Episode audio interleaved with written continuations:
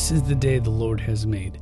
Welcome again to 5 Minute Devotions. My name is Jeff Kester. Now, before we begin, I wanted to address a little something that I started yesterday, which was giving a little disclaimer. If there's going to be something uh, particular or something questionable that might not be suitable for younger listeners or younger ears.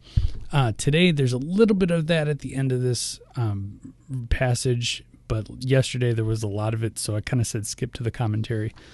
But use your discretion. Again, this podcast is designed for high schoolers, and I'm literally reading straight out of scripture, so I can't kind of mask it too much. So today we're going to be reading through 1 Corinthians chapter 6, and I'm going to be reading all of chapter 6.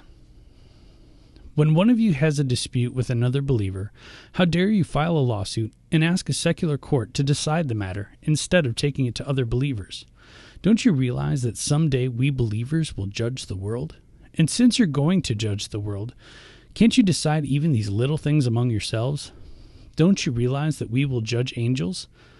So you should surely be able to resolve ordinary disputes in this life. If you have legal disputes about such matters, why go to outside judges who are not respected by the church? I'm saying this to shame you. Isn't there anyone in the church who is wise enough to decide these issues? But instead, one believer sues another, right in front of unbelievers.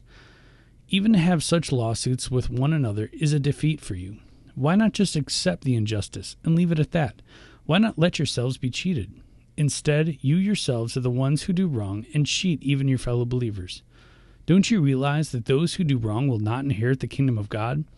Don't fool yourselves. Those who indulge in sexual sin, or worship idols, or commit adultery, or are male prostitutes, or practice homosexuality, or are thieves, or greedy people, or drunkards, or are abusive or cheat people, none of these will inherit the kingdom of God.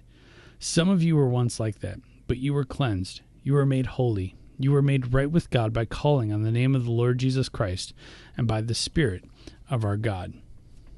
Now, why shouldn't we sue our fellow believers? Why shouldn't we take them to court? Well, I don't know about you, but have you ever been to court? It's a very cold place that deals with absolutes. Things are split down the middle. Some things are done fairly. Some things are really not done fairly. At the end of the day, no matter what happens, usually not everybody's completely happy with the outcome. As believers, we need to forgive one another. If somebody owes us something, whether it's money or whatever, forgive them of that and just say, you know what? It's lost and God's going to take care of it. You know, at this time, the Corinthians were basically suing each other for very little petty things. And is friendships, is your witness, is your light worth five bucks, ten bucks, a hundred dollars? What what is it really worth at the end of the day? You know, I go out to lunch with coworkers and friends a lot, and every now and then we just say, you know what, I got this, I got today, or you got today, you know, whatever.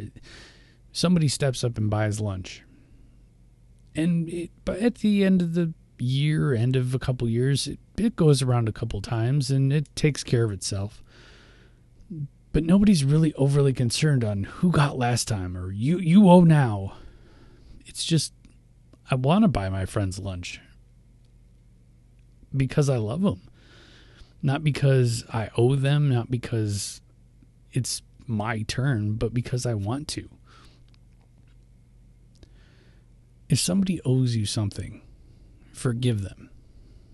You know, there's a friend of mine who was a roommate of mine a long time ago, and he promised he'd pay me rent and all this other stuff. We were roommates, and finally got to a point in time where I just said, "You know what, man? You got to pay rent, or you got to get out." So the next day, he packed up his stuff and left. Now, to this day, so many years later, about a decade, he still hasn't paid me rent. And I just consider that, you know what? God will take care of it. I don't hold it against him. I haven't sued him. I haven't done any of those things. I just left it in God's hands. And that's what really what the Corinthians are saying, what Paul's saying to the Corinthians here. Just leave it in God's hands. Isn't God wise enough to take care of this? And shouldn't you be helping other people and figuring out what's best for them in their lives? If somebody owes you something, I encourage you, as best you can, forgive them. Don't take them to court. Don't sue them. Like I said, it's just a cold place where nobody really walks out happy. You usually walk out more depressed and not in a better position. And guess what? At the end of the day, God's probably not glorified in it. Let's pray. God, I pray for those who we feel owe us something, whether it's money, whether it's an apology, whatever it may be, God. I pray that your spirit would come upon us and just give us a peace and comfort that we need. God, we're we're going to run into somebody. We're going to lend somebody something. But God, no matter what it is that we lend, that we give to them, that we do it with a willing heart, one that you would be proud of. And God, we, we would lend people money or time or whatever it may be and not expect anything in return. And if we do get something in return, then, you know, it's just that much better. But God, get to the heart of the issue, literally, our hearts. And if they need softening, I pray, God, that you soften them. It's in your name we pray. Amen. Remember, you're a loved child of God. And how are you going to echo Christ today? We'll see you tomorrow.